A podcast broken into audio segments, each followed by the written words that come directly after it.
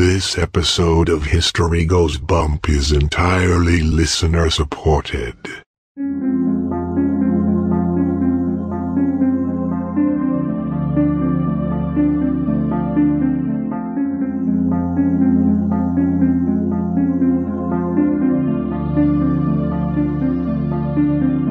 History tells the story of the world and of our lives. Sometimes that history goes bump in the night.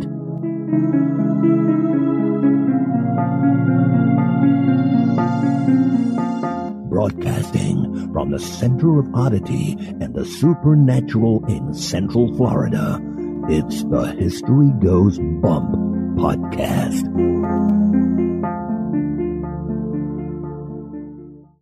Hello, you spectacular people. Welcome to this 255th episode of the History Goes Bump podcast, Ghost Tours for the Theater of the Mind. I am your host, Diane. On this episode, we're going to be talking about the Mermaid Inn, which is over in Rye in Great Britain. There's a lot of hauntings going on in this place, so I'm looking forward to bringing it to you. And it's so much fun to go over to the UK and the countries that are over in Europe because all of the structures there are just so old as compared to here in America. So you've got so much history to dig into. There's a lot of interesting stuff that's happened here.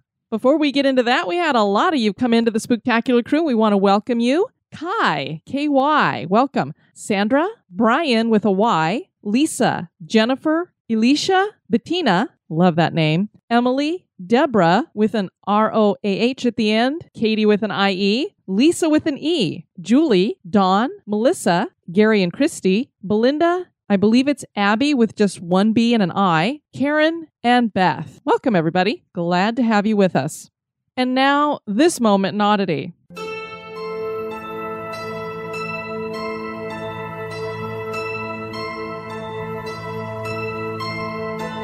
The moment Nodity was suggested by Amy Harris Martinez. On September 12, 2008, at 4:22 p.m., a commuter train carrying 225 riders in California's San Fernando Valley collided with a freight train at 83 miles per hour. The crash came to be known as the Chatsworth crash. 135 people were injured and 25 died.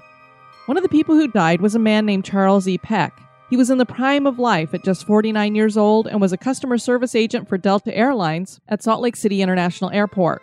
His fiancee lived in California and he wanted to be closer to her, so he was traveling aboard the train to Los Angeles for a job interview at Van Nuys Airport. This is generally where the story would end a tragic death. But Charles was not finished with his life here, and he was about to embark on some truly unexplainable communication. It took crews nearly 12 hours to finally recover Charles' body from the wreck. During the time that he was still inside the wreckage, his loved ones started receiving calls from his cell phone. He called his son, his brother, his stepmother, his sister, and his fiancee. There were 35 calls placed in total. The family members would answer the phone each time a call came in, but there was never anything on the other end except static. Every time they tried to return the call, it would go straight to voicemail. The family did not know for sure that Charles had been killed, so they held out hope that he was alive and trying to reach them. Rescue workers used the signal from the cell phone to finally find Charles' body. After the body was recovered, it was clear that he had died on impact and could not have made any of the phone calls. At least, not physically. The cell phone was never recovered. And the cell phone was clearly not on if it was going straight to voicemail, and so there's no way it could be placing the calls on its own, nor would a cell phone call several different numbers that just happen to be family members. And so the fact that they all received several phone calls certainly is odd.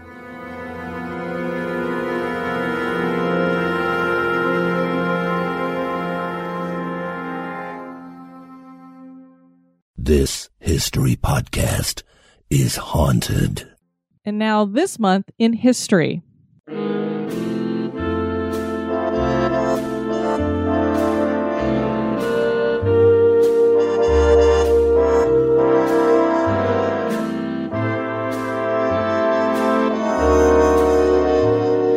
Month of April, on the 13th, in 1969, the American comedy movie The Love Bug was released by Walt Disney Productions. The Love Bug is the title character, and this character is a 1963 Volkswagen Beetle named Herbie, who has a personality and is anthropomorphic. Most of you listeners know exactly what Herbie looks like, even if you haven't seen the movie. He's a pearl white color with a fabric sunroof with red and blue racing stripes running over the hood, roof, and back end. And the number 53 is within a circle, and that's painted on each door. The number was chosen by producer Bill Walsh, who was a fan of the Los Angeles Dodgers baseball player Don Drysdale, and his retired number was 53. The movie was based on the 1961 book Car Boy Girl by Gordon Buford and follows the adventures of Herbie, Herbie's driver, Jim Douglas, played by Dean Jones, and Jim's love interest, Carol Bennett, played by Michelle Lee. Buddy Hackett also stars in the film as Jim's enlightened, kind hearted friend, Tennessee Steinmetz. The villain in the movie is played by English actor David Tomlinson. Herbie's main adventure is race car driving. And spoiler, Herbie does win the big race. This movie was the last live action film produced by Disney under the guidance of Walt Disney himself.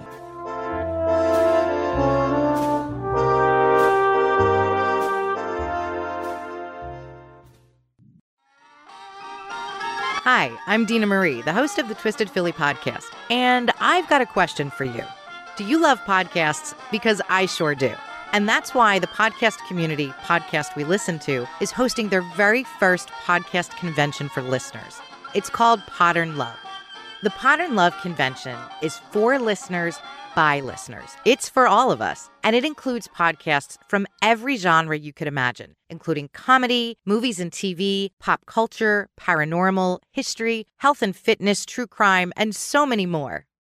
Our first convention is August 10th, 11th, and 12th, 2018, in one of the coolest cities in the country, New Orleans, Louisiana. And it's being held at the Intercontinental Hotel, which is a premier French Quarter hotel. The location is amazing, and the room rate can't be beat either. It's only $129 a night. Tickets are on sale on the website at www.podern.love. That's www.podern.love. There are over 40 independent podcasts already lined up to present at Podern Love, and we'll be adding more before the convention. Plus, featured podcasters have discount codes, so you can get a discount on your tickets. Be sure to follow Podern Love on Twitter and Facebook for the latest convention updates, news, information about new shows that are joining, and links to a dedicated website just for Podern Love attendees to book their hotel room. We can't wait to see you this August in New Orleans. Well, thank you for sharing that, Dina. And you guys, if you want to join me in New Orleans, your discount code for History Goes Bump is B U M P. Bump. You put that in when you get your tickets, you'll get 10% off. And I'd love to have you join me there.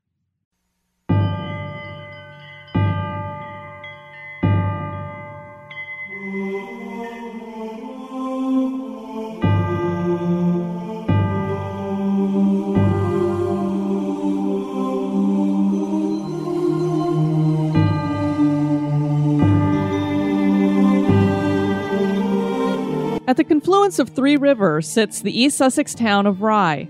This is an ancient medieval town that became an important harbor along the English Channel. In the town of Rye, one will find the historic Mermaid Inn. The original building no longer stands, but the current building dates back more than 600 years, with the original old cellars still in place. There are several secret passages that were used by smugglers. Some of these smugglers were members of the Hawkhurst gang, and they used the Mermaid Inn as their hideout. The inn has seen a long, turbulent history. Today, it is a restaurant, bar, and hotel that reputedly has many spirits kicking about in its various rooms. There are stories of cold spots, chairs moving on their own, and full bodied apparitions. Let's explore the history and hauntings of the Mermaid Inn. Rye is an ancient town, and it's believed that it derives its name from the word Rye, R I E. From Roman times, it was a busy harbor as it was located on a huge embayment of the English Channel called the Rye Camber. Rye became a part of the Cinque Ports Confederation in 1189, and this was a series of coastal towns that formed the Confederation for military and trade purposes. Rye was considered one of the finer Cinque Ports. The town received its charter from King Edward I in 1289. Fortunes for the port city would take a bad turn when the River Rother changed course and violent storms cut the town off from the sea. The sea and river eventually combined and destroyed the eastern part of the town. In 1377, the French sacked and burned Rye. Eventually, bigger ships needed ports that had deeper waters, and the Rye coast was constantly filling up with silt, so the economy began to decline as shipping went elsewhere. Smuggling and fishing took over, and by the end of the 17th century, it became widespread throughout Kent and Sussex. Owling was the biggest form of smuggling, and that is wool smuggling. Today, it is a small town with a population under 5,000, and Rye has become a popular tourist destination with hotels and B&Bs. Mermaid Street in Rye has a steep slope, and the street is cobbled. It's on this street that one will find the Mermaid Inn, which is a Grade 2 listed historical inn. The original building that was once here no longer exists, but its cellars are still here and date back to 1156. The current building was built in 1420. The Tudor style additions were added in the 16th century. The inn is black and white timber framed, and much of the timber was taken from ships that were being dismantled. The building is also tiled and has carved Caen stone chimney pieces that are embellished with decorations. Several of the fireplaces were formed from secret passages that were within the Mermaid Inn. So they filled them in and made them into fireplaces, but there were a ton of secret passages here. There's an overhang that is supported on wooden columns with brackets and crossbeams. The building has two stories and an attic. One thing anyone will notice quickly about this place is that there is a lot of carved wood. Many of the rooms also have exposed wooden beams. And I encourage you guys to Google this and look at some of the furnishings that they have in the rooms. The headboards are just amazing carved wood structures, and then the wooden paneling on the walls, too. And in the lounges and the restaurants, we'll get into talking about some of that, but it's just a lot of glorious wood carved. And the floors are all wooden. And of course, since this is an old building, there's a lot of creaking on those floorboards. Inside the building is a pub, restaurant, and inn. Sloping ceilings hang over those enjoying a drink at the Giant's Fireplace Bar, which has an Inglenook fireplace and is supported by a beam that traverses the entire room. If one is looking for food, there are offerings in the large linen fold paneled restaurant. And there's also the Dr. Sin dining room or the boardroom, which is a private dining room. A lot of wedding receptions get hosted here, or occasionally they'll do a breakfast before a wedding. In the Dr. Sin's lounge, one can find wall carvings of Catholic priests who were fleeing to the continent during the Reformation. But there are even more treasures to be found for those of us who enjoy secret tunnels, sliding wall panels, and priest holes. All of these came in handy during the days of the pirates and smugglers. One particular group that made use of the Mermaid Inn was the Hawkhurst Gang. The Hawkhurst Gang was a notorious criminal organization that ran a smuggling ring out of Rye's Harbor from 1735 until 1749. Most of southern England suffered under not only their smuggling efforts, but this was a violent and murderous gang. So it wasn't just that they were stealing stuff from the various communities around there, including Rye, but they were hurting people and trying to gain power by intimidation. They successfully raided custom houses all along the coast. They eventually were defeated in a battle with the Goudhurst militia in 1747, and two of their leaders were executed at that time. That was Arthur Gray and Thomas Kingsmill. This didn't stop the gang, though. They were very successful and so powerful that they were able to operate in Rye with freedom.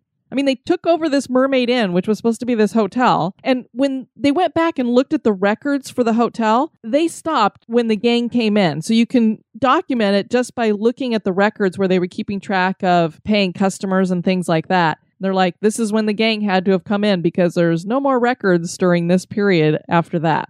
They were so successful and able to operate so freely that on one occasion they smuggled a huge load of goods off of three large cutters at Pevensey, and they managed to carry it all inland on 500 pack horses. So you think about how much material that is that you needed 500 horses to bring it in. And controlling 500 horses, you'd have to have lots of men to do that as well. And it's not like you're going to be able to hide that so this had to clearly have been out in the open for people to see this going on, and nobody stopped him. In the early 1740s, Jeremiah Curtis joined the gang. He'd already been part of another violent gang in the Hastings area. He was a brutal man and had a man named Richard Hawkins whipped and beaten to death because he thought he had stolen tea from the gang. So just because they thought he might have taken some tea, they had him beaten to death. And mind you, if somebody was taking tea from the gang, where do you think they got that tea to begin with? It's one of the things that they made off with quite a bit from the custom houses was tea. The kind of brutality that Curtis brought to the Hawkhurst gang got locals up in arms, And it was because of that that they formed the Goudhurst Band of Militia. And it was led by General George Stewart, who was a former Army corporal. And as I already told you, they were successful back in 1747 with defeating them. During another battle, the gang attacked because they were enraged by this act of defiance that all these people would get together and form this militia. Well, several of them were killed, and so they were forced to withdraw because they just didn't have the numbers. Eventually, many of them were executed. And then in 1749, they disbanded and no longer were in business. By 1770, the Mermaid Inn was no longer a functioning inn and even became a home for Charles Poyle in 1847. Talk about a big home. I don't know what you would do with all of these rooms, but okay. By 1913, the inn was a club that was owned by May Aldington. She was the mother of the novelist Richard Aldington. Artists used to frequent the club, and some of them included Dame Ellen Terry, Lord Alfred Douglas, A.C. and E.F. Benson, and Rupert Brooke. During World War II, the Mermaid functioned as a garrison for Canadian officers, and one of those officers eventually bought the place. His name was L. Wilson. The Mermaid Inn received its Grade II distinction in 1951 and is one of only 75 Grade II buildings on the list. Today, the inn is owned by Judith Blincow and Robert Pinwill. They bought it in 1993. Not only do just the everyday tourists come to visit, but many famous people of stage and screen, as well as politicians, have stayed here. These include Queen Elizabeth II, the Queen Mother, Prince Edward, Warren Beatty, Charlie Chaplin, Pierce Brosnan, Andy Garcia, and Johnny Depp. And a little fun fact the exterior of the inn was used in the Monty Python film Yellowbeard. The inn part of the establishment features 31 rooms that are uniquely named and styled. All of the beds are magnificently carved, as I told you, and many of the rooms are surrounded by dark wood paneling. There are some that don't have the paneling in them, and it's just kind of a, a white wall. Even the ones that have just white walls have exposed beams that are a dark wood. Each room has a Caen stone fireplace, and the windows are latticed. The bathrooms have bear claw footed bathtubs and updated amenities. Each room is named for a famous person that is a part of the mermaid's history and filled with antiques. Now, some of these quote unquote famous people aren't necessarily famous to the country or to the whole city of Rye. They're famous for the hotel. So it might be an owner's daughter, say, or named after a previous owner. You kind of have to put that famous in quotations. The Rye Royal Room derives its name from a visit by Queen Elizabeth I to Rye in 1573. During that visit, she declared Rye to be royal and presented the town with 100 gold angel coins. Dr. Sin's bedchamber is named for Dr. Sin, and that is spelled S Y N, a fictitious character created by the author Russell Thorndike. The character is based on the factual Hawker smuggling gang of 600 men. The vicar of Dymchurch, Dr. Sin, was portrayed by George Arliss in a 1937 feature film and Patrick McGoohan in a 1960s Walt Disney version. The author visited the inn several times, and so that's why that room happens to be named after one of his characters. The Frank Palmer Room is named for the 700th mayor of Rye. The Bean Room is named after Thomas Bean, the landlord of the Mermaid Inn from 1735 to 1736 and again in 1751. And the reason why there is that span of dates from 1736 to 1751 is it's believed that that's the time that the Hawkhurst gang had taken over. Now, this didn't mean that Bean got pushed out. It just means that Bean maybe was in collusion with the smugglers. And it is believed that he was in collusion with them in the kidnapping from the inn of Gabriel Tompkins, who was staying in room 22. And he was the bailiff of the Sheriff of Sussex. So apparently he was not punished for whatever hand he had in that since he was allowed to become landlord of the Mermaid Inn again. And he didn't go down like the rest of the Hawkhurst gang. The Mrs. Betts room is named after Mrs. Betty Betts, who owned the 16th century cottage that was next to the Mermaid. That cottage was incorporated into the inn. The Elizabethan bedchamber is named for Queen Elizabeth I and has a lovely four poster bed. There's also a secret passage, oubliette, and staircase to the old kitchen, which is now the bar. So it's already like, ooh, there's a secret passageway. Very cool. But for those of you who've listened to some of our Haunted Castle episodes, we've mentioned oubliettes before. And this is basically a dungeon area. So the fact that it's attached to this bedchamber, I'm not exactly sure what this room served as at one time. I mean, why does this have a dungeon area apparently underneath it? So that's just touching on a few of the interesting room names that they have there. A lot of the other ones are children of owners or owners and, and that kind of thing. Apparently, the inn has more than just history lingering from the past. It is reputedly quite haunted, with owners, employees, and guests all reporting experiences. The TV show Most Haunted has investigated the location. A local medium visited a previous landlord and inquired about arranging a ghost watch. The landlord agreed and joined the medium. The two were stunned when they witnessed the materialization of two ghostly figures with rapiers who appeared to be dueling with one another. The landlord claimed to witness the fight until it was over. It ended with one specter running its sword through the chest of the other. The ghost then removed a floorboard and stuffed the dead man's body under it.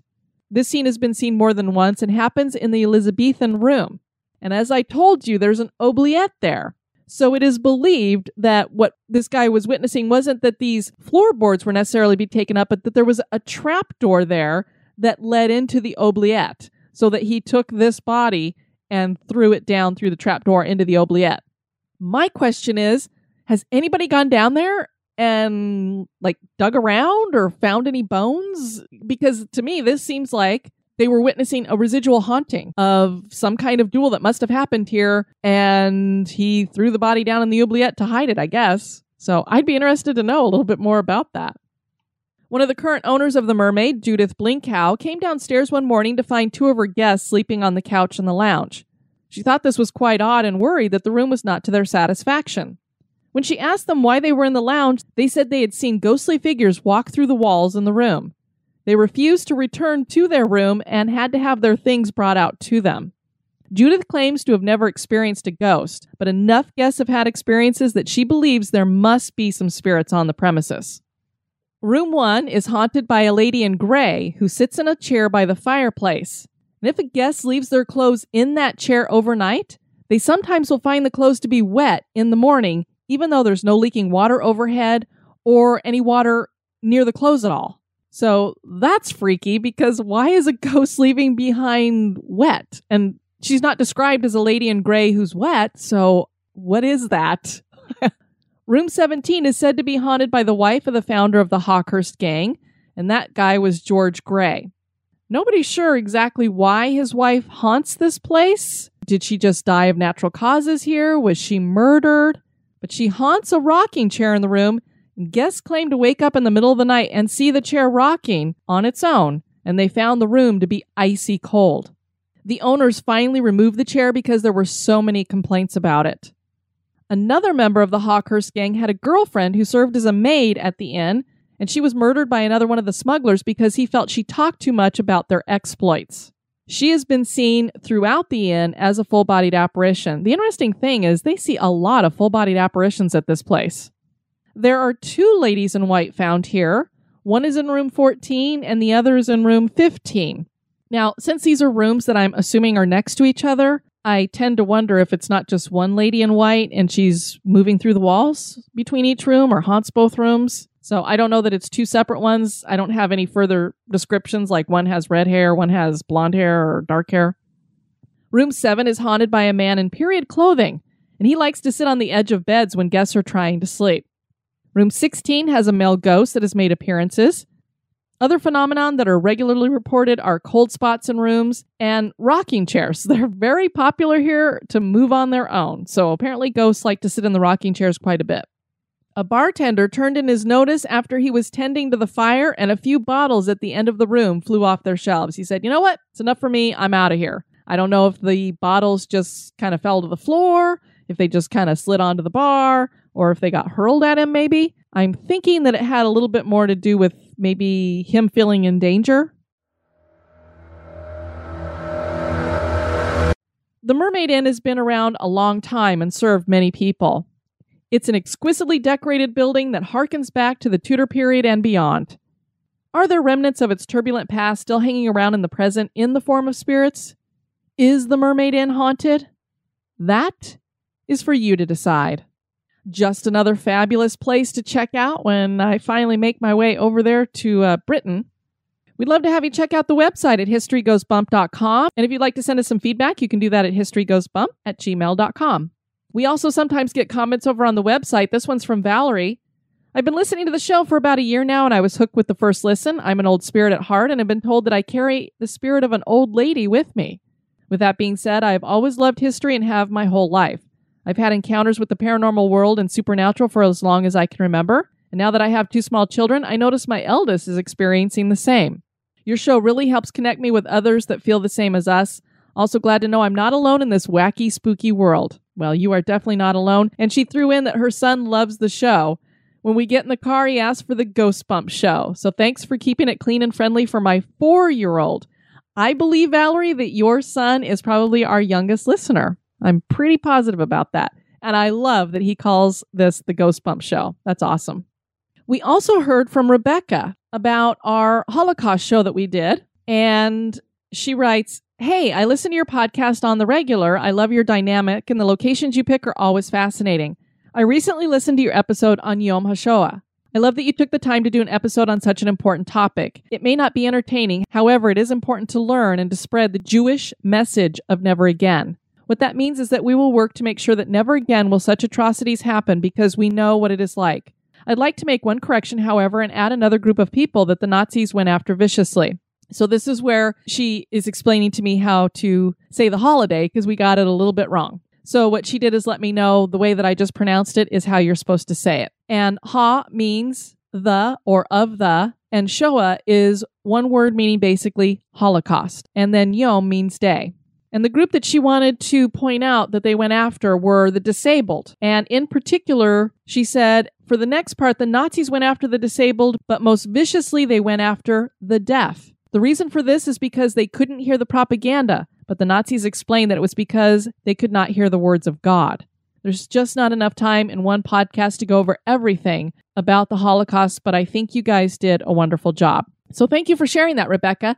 We knew that they went after disabled people, obviously, particularly mentally disabled. I did not know that information about the deaf, how viciously they went after the deaf. So this was something that I learned, and uh, I thank you very much for sharing that with us. And isn't it amazing that their excuse for going after them is because they can't hear the words of God? Like the Nazis knew anything about God.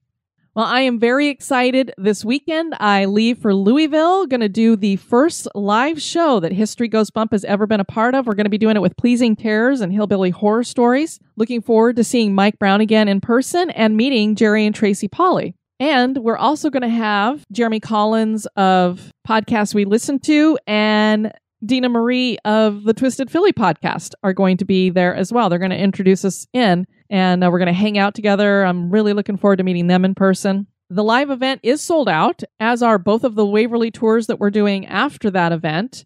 For those of you who are going to be there, I'm coming in on Friday. We're going to go to an Irish pub for dinner at 6 p.m. If you have not gotten that information already from the Facebook event that we set up, let me know and I'll make sure you know what restaurant we're going to be at. And then we're doing the Louisville ghost tour after that. For those of you who join me there, you will be getting your pin for that meetup. Saturday morning, I'm going to get together with Dina Marie, and she is staying at the Haunted Seelbach in Louisville. We're going to do a recording there. We also are going to be doing some Facebook Lives. I believe we're going to simulcast. If there ever was a time to become an executive producer of the History Goes Bump show, now would be the time for just a dollar a month, you get into the Losers Club and you get to access to Facebook Lives that are exclusive. And so, whatever I'm doing with Dina, that's going to be exclusive over there. We're also going to do things from Louisville with the ghost tour. I'm going to be looking for cemeteries, going to Mammoth Cave, Waverly Hills. I'm going to try to do as many Facebook Lives as I can but you need to be a part of the Losers Club to watch all of that. So it's just a buck a month, and you get to be part of that secret group that we have at Facebook. You can join up at patreon.com forward slash history goes bump.